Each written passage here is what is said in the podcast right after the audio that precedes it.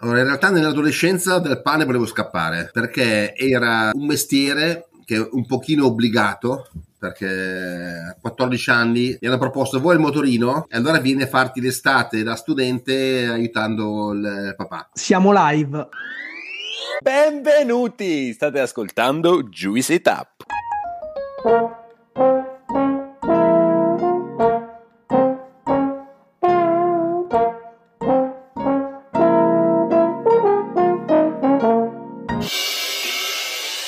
Sono Gianluca e insieme ad Alessandro e Claudio siamo i fondatori di questo podcast e del progetto Juice.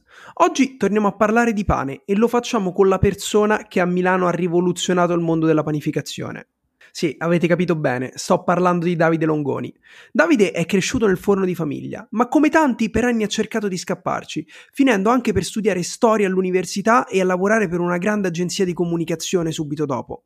A 30 anni però capisce che la sua passione è quella di fare il pane e così decide di tornare a lavorare come stagista nel forno di famiglia. Oggi Davide ha 6 punti vendita in tutta Milano e la sua idea di pane agricolo ha ispirato tantissimi giovani panificatori in tutta Italia. Con Davide siamo partiti dal pane, nel senso che gli abbiamo proprio chiesto come si fa e siamo finiti a parlare di imprenditoria, di sogni e di progetti futuri. Prima di iniziare però, visto che è tanto che non lo facciamo, vi ricordo di seguirci su tutti i social e di lasciare una valutazione sulla piattaforma da cui ci state ascoltando. Per voi è un piccolo gesto, ma è ciò che ci aiuta a far crescere questo progetto. E dopo questa marchetta di rito direi che possiamo iniziare. Ciao Davide, benvenuto su Juicy Tap. Ciao Gianluca. Grazie mille per aver accettato il nostro invito. Davide Longoni, per chiunque vive a Milano, ormai è un'istituzione. Davide Longoni vuol dire pane a Milano, però visto che abbiamo anche degli ascoltatori fuori da Milano e magari c'è qualcuno che ancora non ti conosce, come sempre ci piace iniziare dalla tua storia, quindi raccontaci chi è Davide Longoni, il percorso che hai fatto, le esperienze sia professionali che non, che ti hanno portato dove sei oggi. Bene, intanto il tempo è volato, non sembra, ma sono 20 anni che faccio pane con un'idea chiara fin dalla partenza. E in questi 20 anni ho solo confermato quello che era la mia volontà iniziale. Pur essendo figlio e nipote di panificatori, ho voluto portare questo mestiere un po' nella contemporaneità. Io ho fatto studi da storico perché negli anni 90 papà mi ha sconsigliato di fare questo mestiere, perché era un momento di crisi, forse il punto più basso del mestiere del panificatore, perché era entrata in maniera prepotente la GDO, la grande distribuzione organizzata, che con una politica dei prezzi molto aggressiva era molto attrattiva verso i consumatori e di fatto aveva messo in crisi quello che era un sistema decennale dei piccoli forni di quartiere, di paese, che aveva la loro clientela, e l'apertura un po' selvaggia e molto aggressiva dei supermercati ha messo in crisi un mondo, diciamo, che sembrava quasi immutabile. E per questo papà mi sconsigliò di fare questo mestiere. Quindi io colsi la roba al volo, laureato in storia, perché di fatto è una bella facoltà, io adoro la storia, però molto immateriale, che sembra il contrario del panificatore, no? Quindi un mestiere molto concreto, con degli studi un po' astratti, però chiaramente poi laureato ho dovuto fare un mestiere anch'io, ho lavorato in un'agenzia di comunicazione importante, ma mi mancava quel senso di contatto con il quotidiano, con il cliente, con il fare le cose, perché un artigiano, il bello è che mette in contatto varie cose, il saper fare, il rapporto quotidiano con i fornitori, con i clienti. E quindi sono tornato a 30 anni da papà dicendo: posso fare da te l'apprendistato. Quindi mi sono messo a disposizione del forno di famiglia, però con un'idea precisa, appunto traghettare questo mestiere della contemporaneità, che voleva dire per me, che sono un appassionato gastronomo, comunque appassionato di gastronomia, di ristoranti, di vino, di vivere bene, riportarlo in una dimensione comunque agricola. Da una parte erano gli anni di Slow Food, che già portava un pensiero critico sugli stili di vita e di consumo, e dall'altra parte dare al pane un po' un gusto e un sapore che mi sembrava che avesse perso.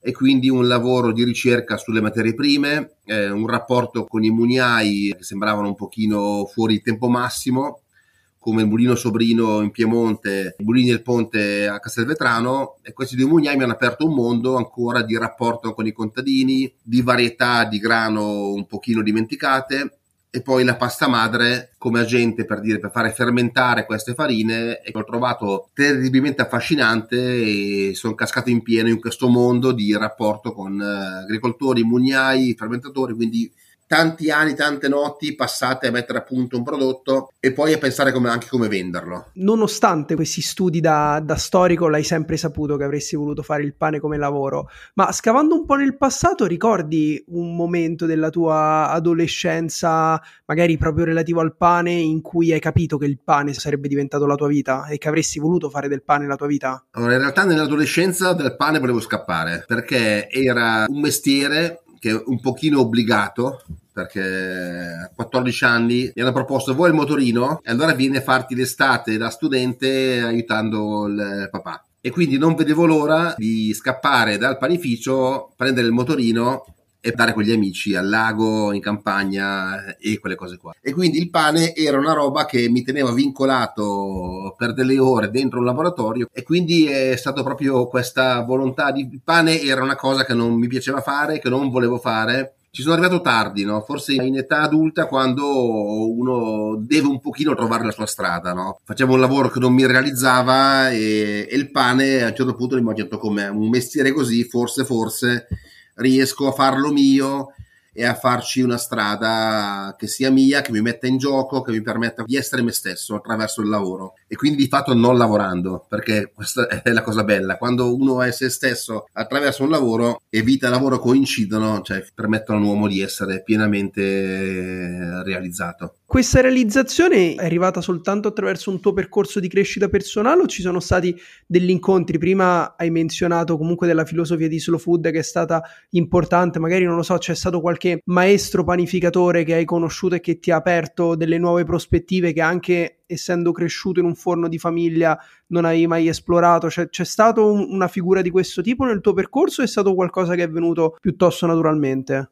Un pane molto diverso che mi ha fatto pensare in maniera seria cos'è questa cosa è il pane di Eugenio Polla, che è un panificatore dell'Alta Valsesia, che diceva la leggenda metropolitana che era un chimico milanese che a un certo punto ha mollato la città e ha fatto questa scelta di andare a abitare in Valsesia e fare il pane, questo pane molto diverso che si trovava nei migliori ristoranti di Milano. E poi vado su Google e trovo che il suo pane va anche in Giappone, quindi mi sono immaginato questo uomo che fugge dalla città, va in montagna, però in qualche maniera è connesso al mondo e quindi vende il suo pane nei migliori ristoranti di Milano e lo manda anche in Giappone. Quindi mi è sembrata una cosa molto affascinante. Mi sono un pochino informato sulla sua storia, le sue farine. Eugenio Poll l'ho incontrato dopo 10 anni, perché la sua leggenda effettivamente è un uomo molto riservato, sfuggente, irraggiungibile. Poi in realtà aveva, come tutti gli uomini, le sue cose, quindi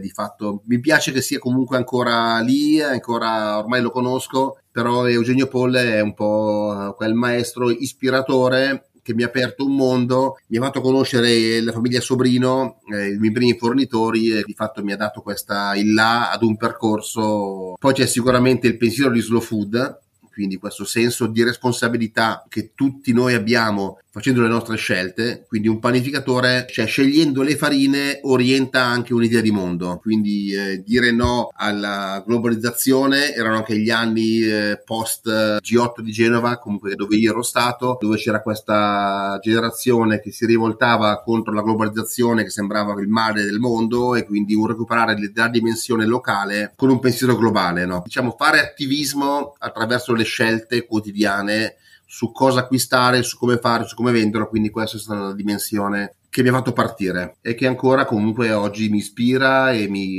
fa trovare coerente le scelte che ho fatto nella vita. Un po' la benzina che ti manda avanti. Però Davide, prima di arrivare a parlare del panificio Longoni e di quello che sei riuscito a creare in questi 20 anni di panificazione, che è sicuramente qualcosa di incredibile, vorrei partire proprio dalle basi. Noi qui sul podcast non è la prima volta che parliamo di pane, perché già l'abbiamo fatto con i tuoi carissimi amici di Forno Brisa, con Pasquale Polito, però anche quella volta non avevamo fatto una cosa che a noi piace fare: partire proprio dalle basi. E quindi parliamo di pane. Come si fa il pane? Quali sono quegli elementi che rendono unico il prodotto pane, che poi lo riescono anche a portare ad un livello superiore? Allora, la farina deve avere origine da un grano prodotto da persone che in qualche maniera conosco, e quindi deve avere una dimensione agricola, un nome, un cognome. Mi piace immaginare che conoscere le persone che hanno coltivato quel grano e dove l'hanno fatto. E quindi quando mi arriva una farina siciliana, immaginare la famiglia che l'ha coltivato, l'origine, perché è frutto di un anno agrario, no? Il grano. Quella cosa lì per me ci deve essere. Quindi tutte le farine che io ho in laboratorio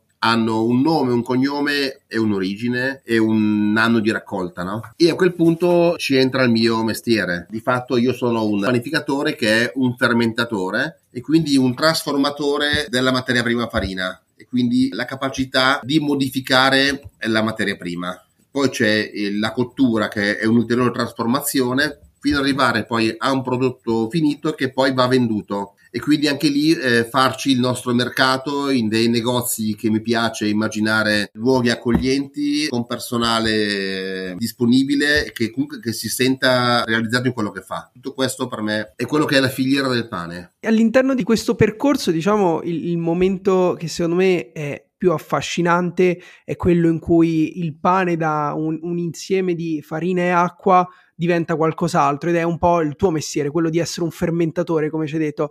Nella fermentazione è diventato tanto celebre il lievito madre, si sente parlare di lievito madre, anche le persone un po' meno avvezze a questo mondo hanno un'idea. Ma se ci dovessi raccontare che cos'è per te il lievito madre, e anche le differenze proprio un po' più tecniche che ci sono tra il lievito madre e il lievito di birra, quali sono? Allora, il lievito di birra è comunque una cosa da non demonizzare, che serve come ingrediente per certi tipi di prodotti, però è un prodotto un pochino senza personalità che dà sempre un certo risultato, mentre la pasta madre ha quella dimensione che è completamente personale.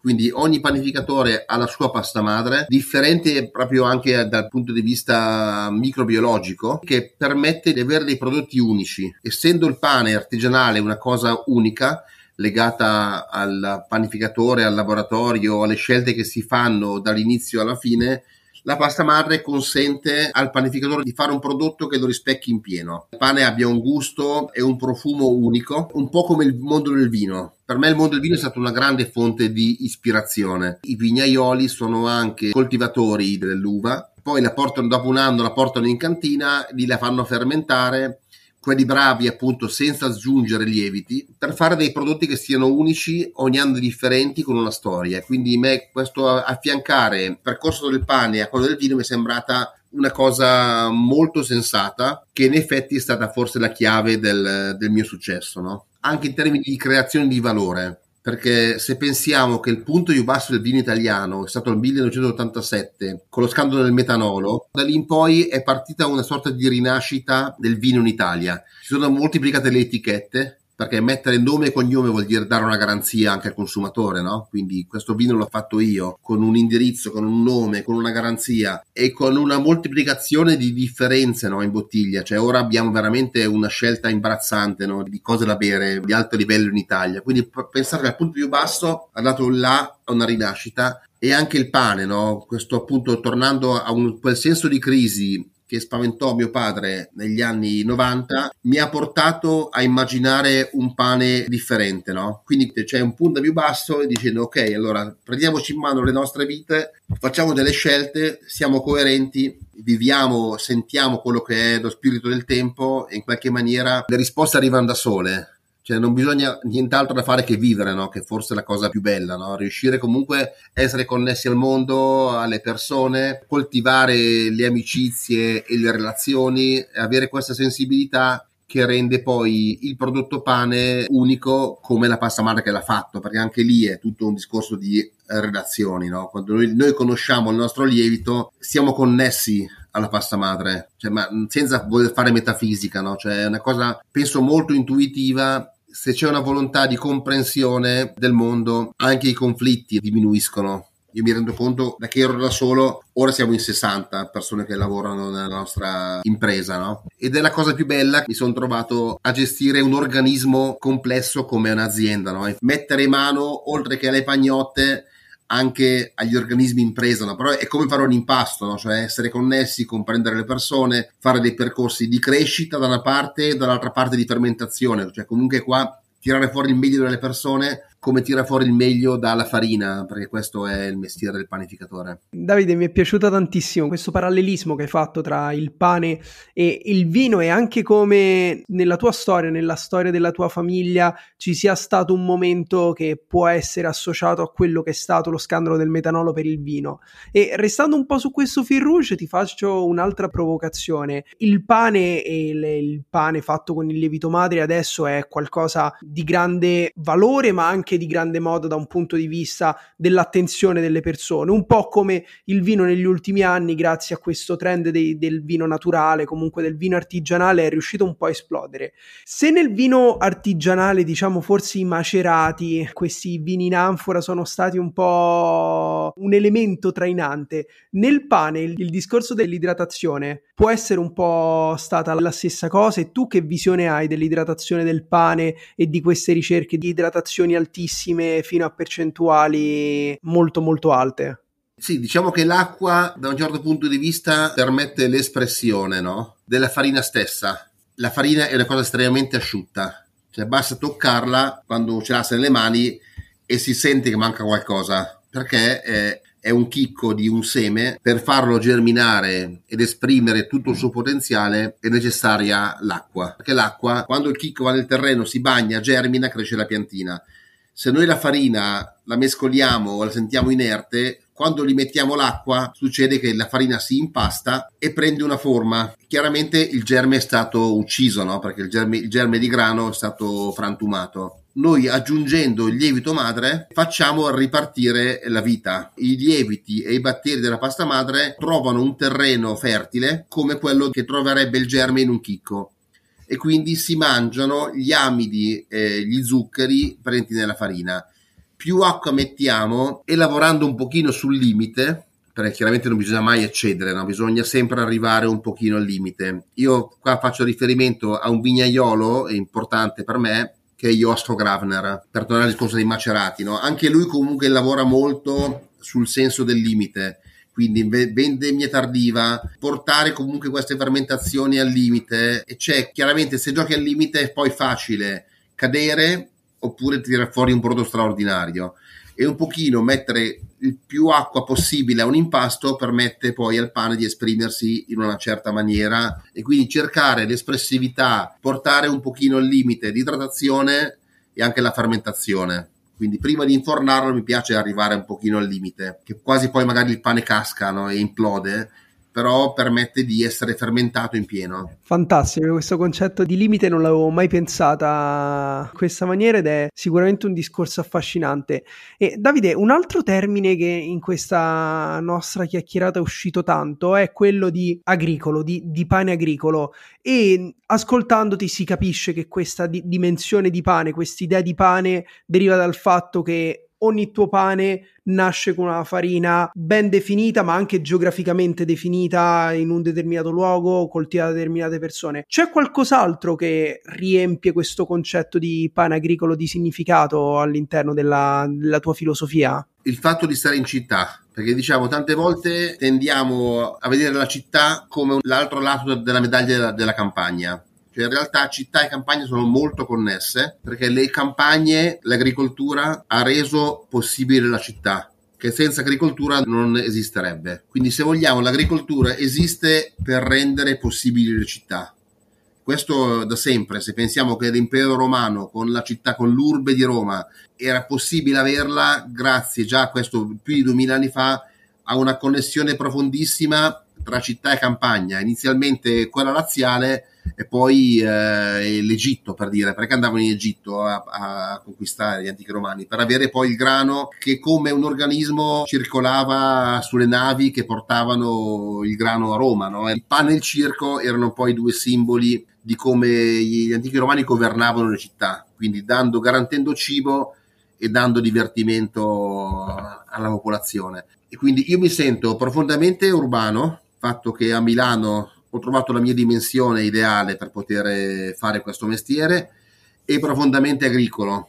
E un po' sono così i milanesi, no? Appena possono scappano dalla città, no? Però poi ritornano. Quindi questa dimensione bipolare, un po' schizofrenica dei milanesi, la sento ancora mia, anche in maniera anche ironica, no? Però avere questa possibilità di prendere un aereo e andare in Sicilia dai contadini, da Filippo Drago, andare in Abruzzo a vedere come stanno i nostri campi, oppure andare banalmente a Chiaravalle a 2 chilometri per stare in un contesto agricolo, questa fuga dalla città poi mi permette di ritornare in città con delle energie nuove, no? Questa dimensione milanese ce l'hai anche nello spirito imprenditoriale che ti contraddistingue, di cui ci hai anche parlato prima, che ormai è diventato il tuo pane quotidiano, oltre a quello che produci. E se non li abbiamo contati male, oggi i negozi su Milano sono 6, tra negozi, laboratori, i vostri pop-up all'interno del mercato centrale, e ci hai detto quasi 60 persone, più di 60 persone che lavorano all'interno del tuo team. Ci potresti raccontare questo percorso imprenditoriale, quindi l'altra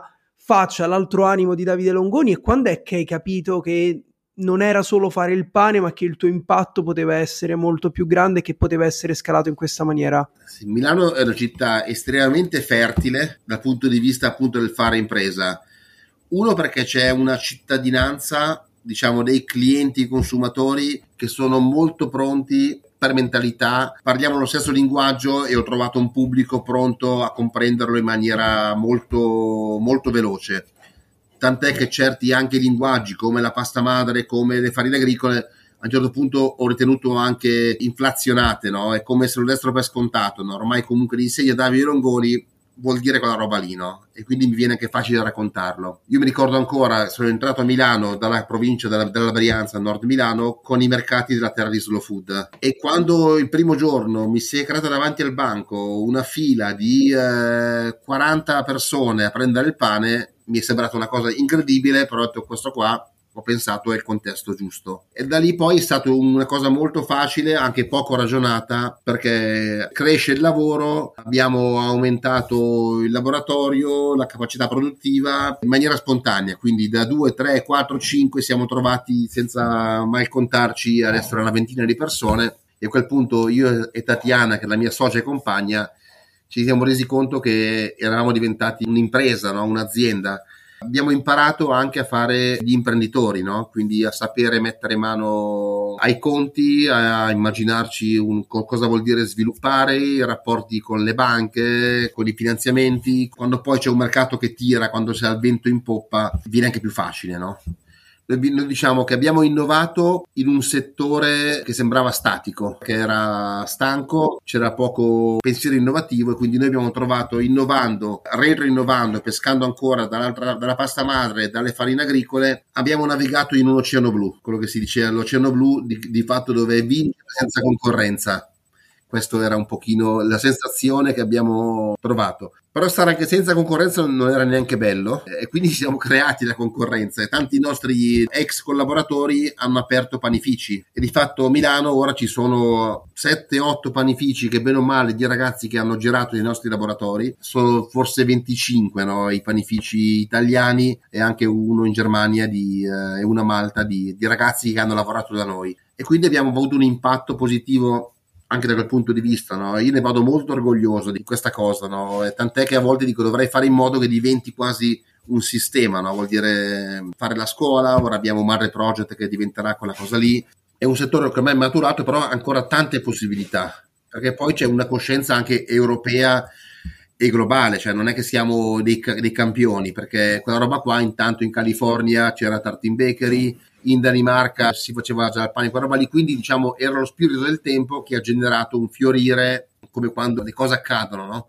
Si percepisce da fuori, ed è bellissimo il fatto che comunque ci continua ad essere spazio per nuove persone che devono emergere, perché non è assolutamente un mercato saturo, si percepisce che le persone, i consumatori, hanno voglia di prodotti buoni, e quindi ben vengano più negozi di Longoni, più negozi di ragazzi che hanno lavorato da te, più rete tra voi, Forno Brisa e altri grandi panifici in Italia, perché sicuramente questi movimenti sono solo dei movimenti che possono fare bene in generale al sistema paese e al sistema alimentare, perché non danno soltanto un prodotto buono da consumare, ma fanno anche educazione e creano tantissimo valore nelle città. Questa coscienza, no? Perché alla fine quando si mette insieme tra forni, dintorni. Ora stiamo immaginando con Brisa, con Panificio Moderno di Rovereto, con Mam di Udine, con il panificio Mercato del Pane di Pescara e con Pan de Fra di Senigallia, di fare Breeders. Quindi questo crowdfunding che Brisa ha fatto partire con coraggio, trovo Forno Brisa e Pasquale dei visionari incredibili, andare al di là delle singole imprese, facciamo delle cose insieme, ci mettiamo insieme in una maniera estremamente, anche qua, contemporanea,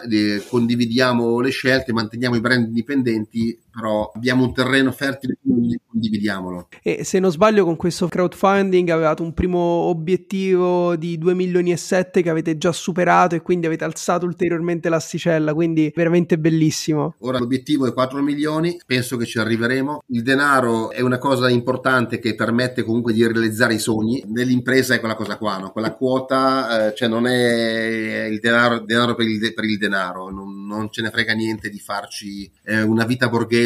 Diventa quasi ancora più essere ancora radicali, fare delle scelte impattanti, farci il mulino, condividere gli uffici acquisti, ad esempio, incentivare lo sviluppo di brand più piccoli, di progetti più belli, sviluppare, che ne so, un burrificio, un allevatore di galline da uova che sia comunque coerente alla nostra visione di mondo. Questo serviranno i soldi del crowdfunding.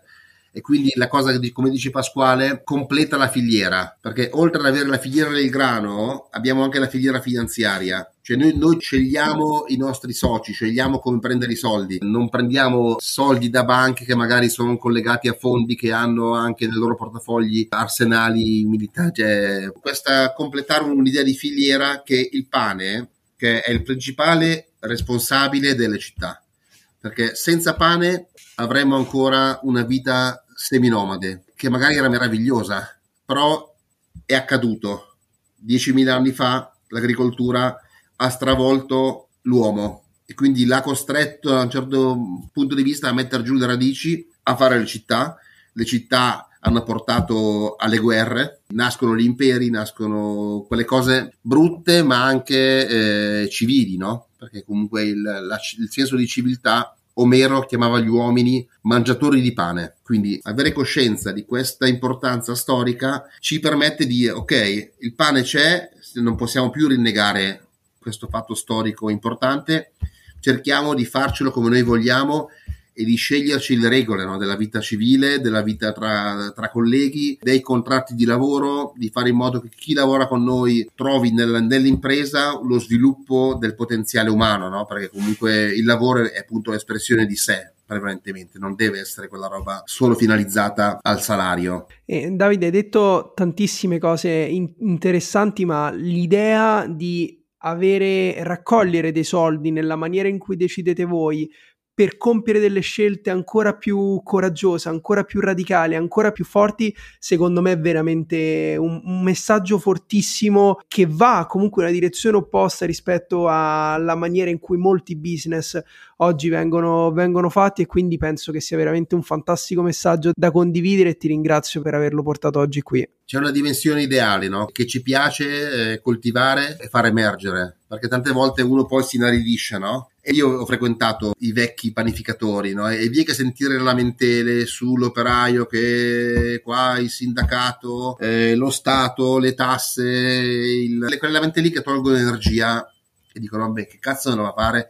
Forse mio papà aveva ragione, vai a fare altro. Però se poi il prezzo è una conseguenza, cioè purtroppo bisogna anche avere il coraggio di vendere il pane ad un prezzo più alto, perché il pane non può essere svenduto, perché se io vendo un pane a un prezzo basso qualcuno paga il prezzo alla fine. Agricoltori che magari sottopago, un'agricoltura dall'altra parte del mondo che genera magari disuguaglianze, guerre, inquinamento, tutte cose che invece, se scegliamo di, quando noi i nostri agricoltori, il prezzo lo facciamo insieme, cioè più delle volte portano il costo della produzione di quell'anno, riconosciamo insieme un margine gratificante, quello è il prezzo del grano.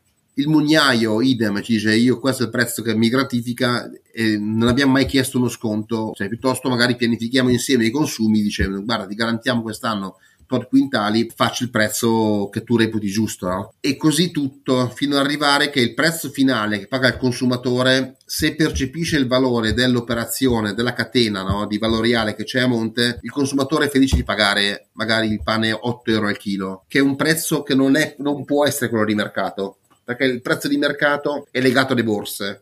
Le borse sono legate il più delle volte alle speculazioni, cioè vediamo quanto è fluttuante il prezzo del grano sulle borse, c'è una guerra, il prezzo schizza, quindi l'idea che il mercato possa orientare i prezzi io lo trovo terribile. Cioè, piuttosto i prezzi possono essere anche costruiti in una maniera differente, condivisa con chi lo produce e anche con il cliente finale nostro, perché comunque se percepisce il valore il prezzo è quasi accettato e anzi gratifica anche il consumatore finale, che lo trova giusto, che lo trova equo, che lo trova corretto.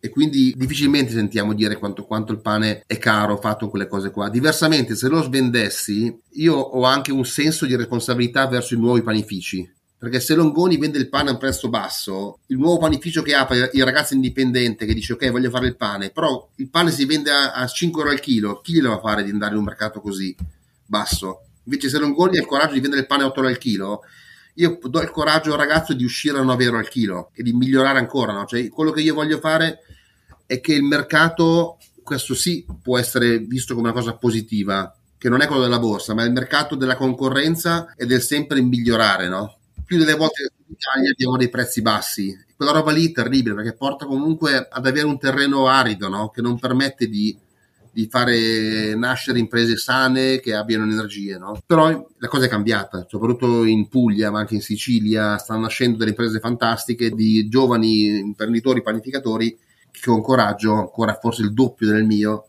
stanno aprendo in Puglia, quindi si dimostra che non solo Milano rende possibile quelle cose qua. È un percorso sicuramente non facile, lungo, faticoso, in cui un momento chiave è anche quello in cui il consumatore accetta di non pagare più il pane 2-3 euro al chilo, ma lo inizia a pagare 8, 9, 10 euro al chilo, ed è anche grazie a persone come te che hanno raccontato un pane diverso e facendo quel passaggio chiave dal pane come commodity al pane come elemento di valore, con una sua dignità, con una sua filiera, con delle persone che intervengono, e questo sicuramente è un messaggio fortissimo di cui tu ti sei fatto portatore.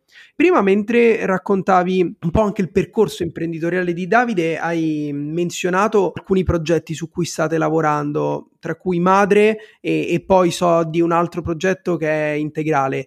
E ci potresti parlare un po' di questi due progetti che secondo me sono molto interessanti?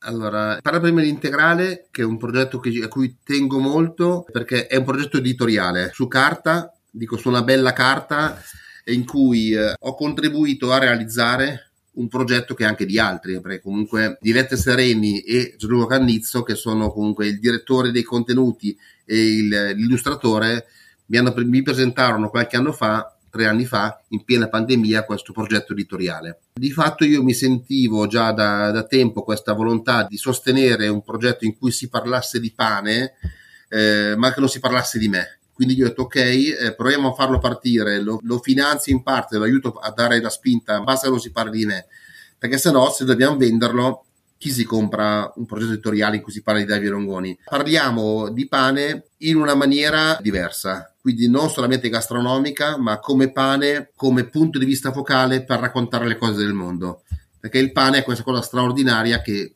posso raccontare una guerra, posso raccontare un impatto ambientale o posso raccontare un'amicizia e una storia d'amore, perché intorno al pane appunto c'è tutto un mondo.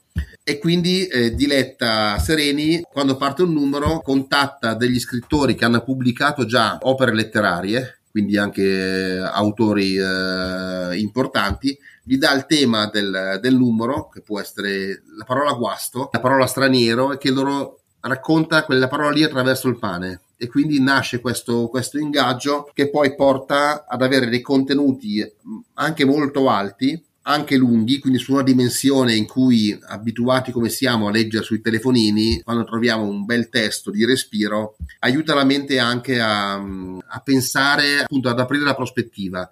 A me piace pensare che sia per i panificatori, perché comunque c'è sempre bisogno di aprire lo sguardo, di profondità e di non appiattirsi sui modelli. Cioè, probabilmente Longoni può essere superato, anche se a me piace molto l'agonismo, e quindi avere comunque tanti ragazzi giovani, cioè, mi fa sentire ancora un ventenne e mi fa sentire sempre con la mente fresca, no? E l'Integrale rientra in questo. Ho reso possibile una rivista che circola nei panifici e circola nelle migliori librerie italiane. E poi ho scoperto che l'Integrale è finito nelle librerie più fighe del paese, no? E ho scoperto che quelle librerie lì sono nei posti dove io passerei volentieri delle ore e sono molto vicini ai panifici che mi piace frequentare, perché quando io vado poi a trovare panificatori che magari neanche conoscevo, però hanno aperto un negozio di pane in Sicilia e vedo che è il posto che trovo, che so già leggere, parla un linguaggio per me comprensibile.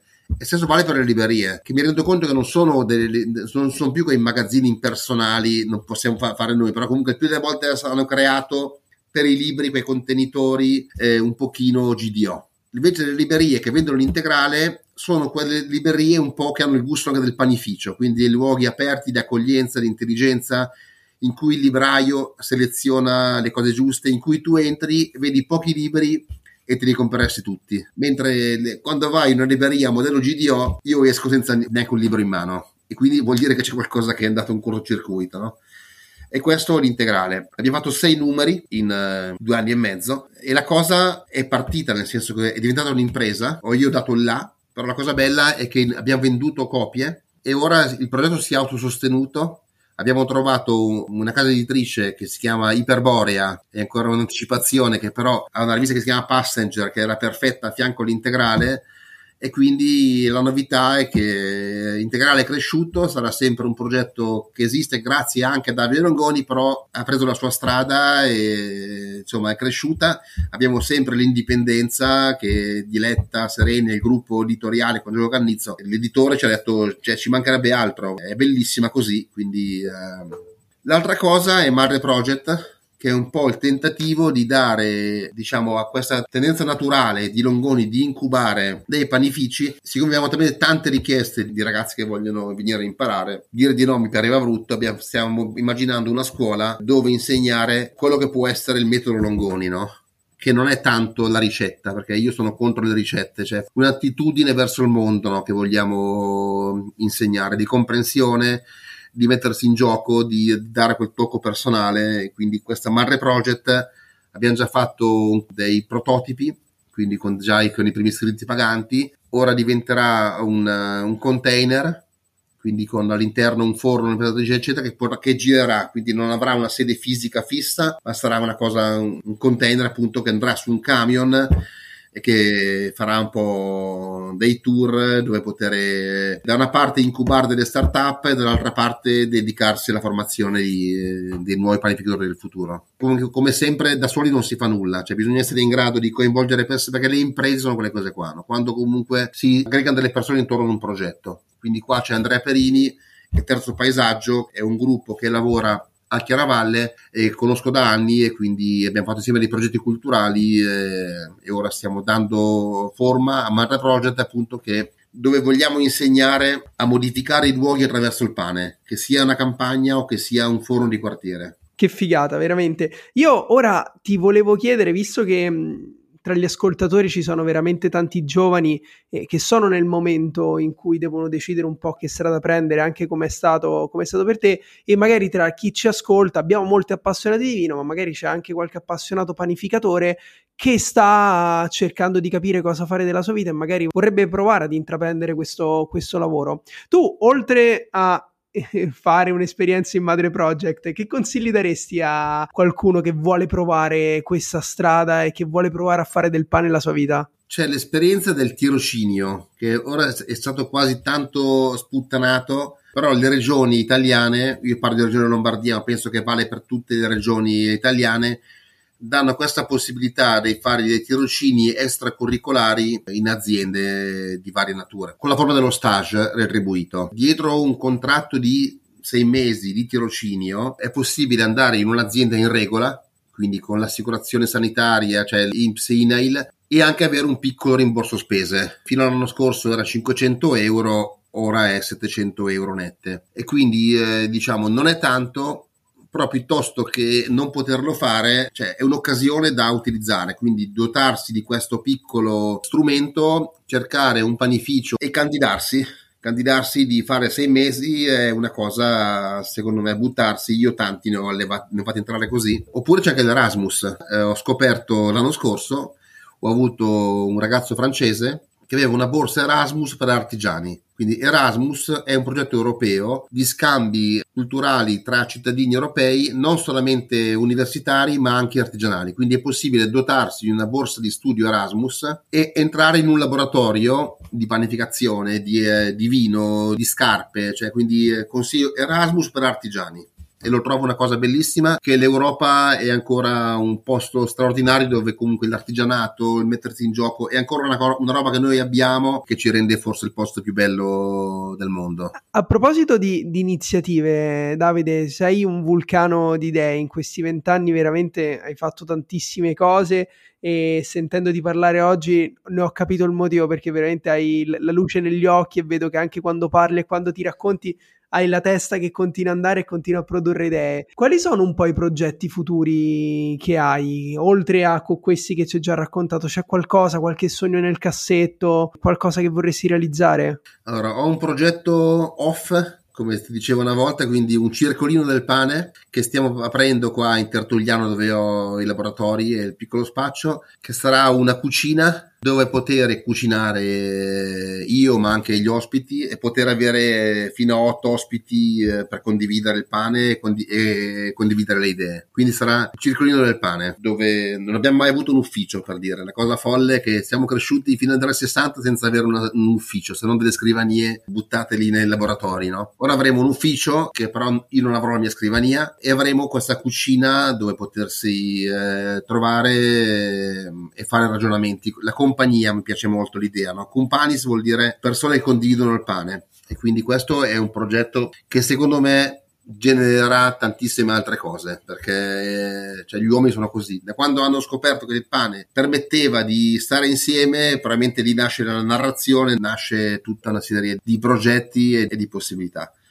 L'altra cosa, vorrei approfondire il discorso agricolo, perché in Abruzzo abbiamo dei terreni da cui coltiviamo il grano che in parte panifichiamo, abbiamo sopra delle piante di olivo, quindi l'olio d'oliva è una cosa sputtanatissima che in Italia pochi riescono a vendere al prezzo giusto, perché è un prodotto così difficile da coltivare, che ogni anno è esposto alle intemperie, ai parassiti. Però è il paesaggio italiano più bello, no? Quello comunque delle campagne del sud con le piante di olivo, e quindi fare una piccola azienda agricola con il grano, l'olivo e anche una piccola vigna. Quelle 3 cose qua sono il fondamento della civiltà classica, cioè il pensiero nasce intorno al grano, all'olio e al vino. È il paesaggio più bello del Mediterraneo e dove nasce la cultura classica. Davide, senti, quando è venuto qua Pasquale ci ha raccontato che il suo sogno era quello di far diventare il lavoro del panificatore un qualcosa di figo. Lui ci ha detto che voleva che Forno Brisa diventasse un po' il Michael Jordan del pane, quella cosa a cui guardare con ammirazione. Se ti dovessi chiedere il tuo sogno legato al pane, qual è? Far emergere il lato, non so se chiamarlo sexy è corretto, no? Però comunque il lato sexy della panificazione, quello che lo rende un attrattivo, che lo rende un contesto dove esercitare l'intelligenza attraverso le mani e il pensiero, perché come pochi altri lavori permette anche con un piccolo budget che chiunque può insomma affrontare, che sia un garage, che sia un piccolo forno di quartiere, attraverso il pane è veramente un ambito di realizzazione di se stessi, quindi renderlo anche, come dice Pasquale, attrattivi, cioè sicuramente sì, e sta diventando così non solo in Italia ma in tutto il mondo.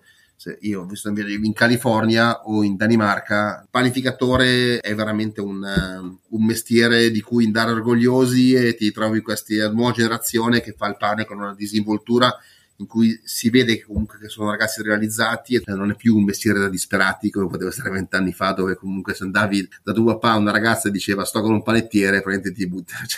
Far diventare il panettiere insomma alla stregua di un grande vigneron, quello sarebbe veramente un bel sogno, che sarebbe anche diciamo indicativo dei passi avanti che abbiamo fatto dal punto di vista del nostro sistema alimentare. E infatti comunque con i vignaioli abbiamo tantissime connessioni, e abbiamo tanti amici vignaioli, appunto Gravner, la Morganti, De Fermo, Croci, Elena Pantaleoni della Stoppa, non vorrei dimenticarne, comunque sono veramente tanti e secondo me sono i più bravi, sono quelli che hanno la sensibilità di vedere anche che la loro azienda agricola non può essere solo vino, infatti coltivano un po' di grano, hanno gli animali, hanno l'orto e quindi c'è tutta questa dimensione della complessità agricola che fa uscire tante connessioni con noi panificatori, che vogliamo anche essere un po' vignaioli. Ci sta, è una commistione, una sinergia, un contaminarsi a vicenda veramente bellissimo. Davide, noi prima di lasciare andare via i nostri ospiti dopo questa bellissima chiacchierata che abbiamo fatto, abbiamo un rito che è quello della piccola pasticceria ed è un momento in cui rubiamo un consiglio al nostro ospite, può essere un consiglio di lettura, un film, un podcast, un qualcosa che però all'interno del tuo percorso di vita o quando eri più giovane o magari più avanti nell'età è stato significativo e ti senti di condividere con noi magari per ispirare qualcuno che ci sta ascoltando.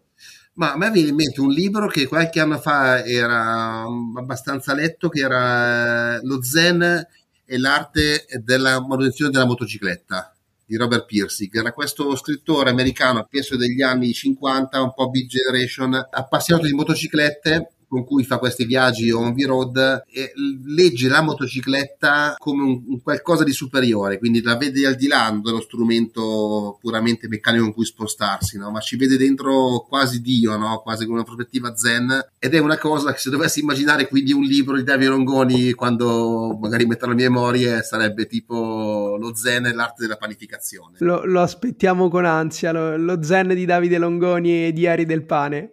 Davide, è stato un piacerissimo, veramente una bellissima chiacchierata in cui hai portato tutta quanta la tua storia e siamo contenti di aver messo a disposizione la nostra piattaforma per farla ascoltare a più gente possibile. È stata veramente una chiacchierata molto piacevole, mi sono sentito rilassato e mi sono aperto il cuore, quindi senza filtri, e spero di aver ispirato qualcuno. Grazie mille Davide. Ciao a tutti. Hai ascoltato Juicy Tap. Per altri contenuti di Juice ci trovi su Instagram e sul nostro sito thisisjuice.net.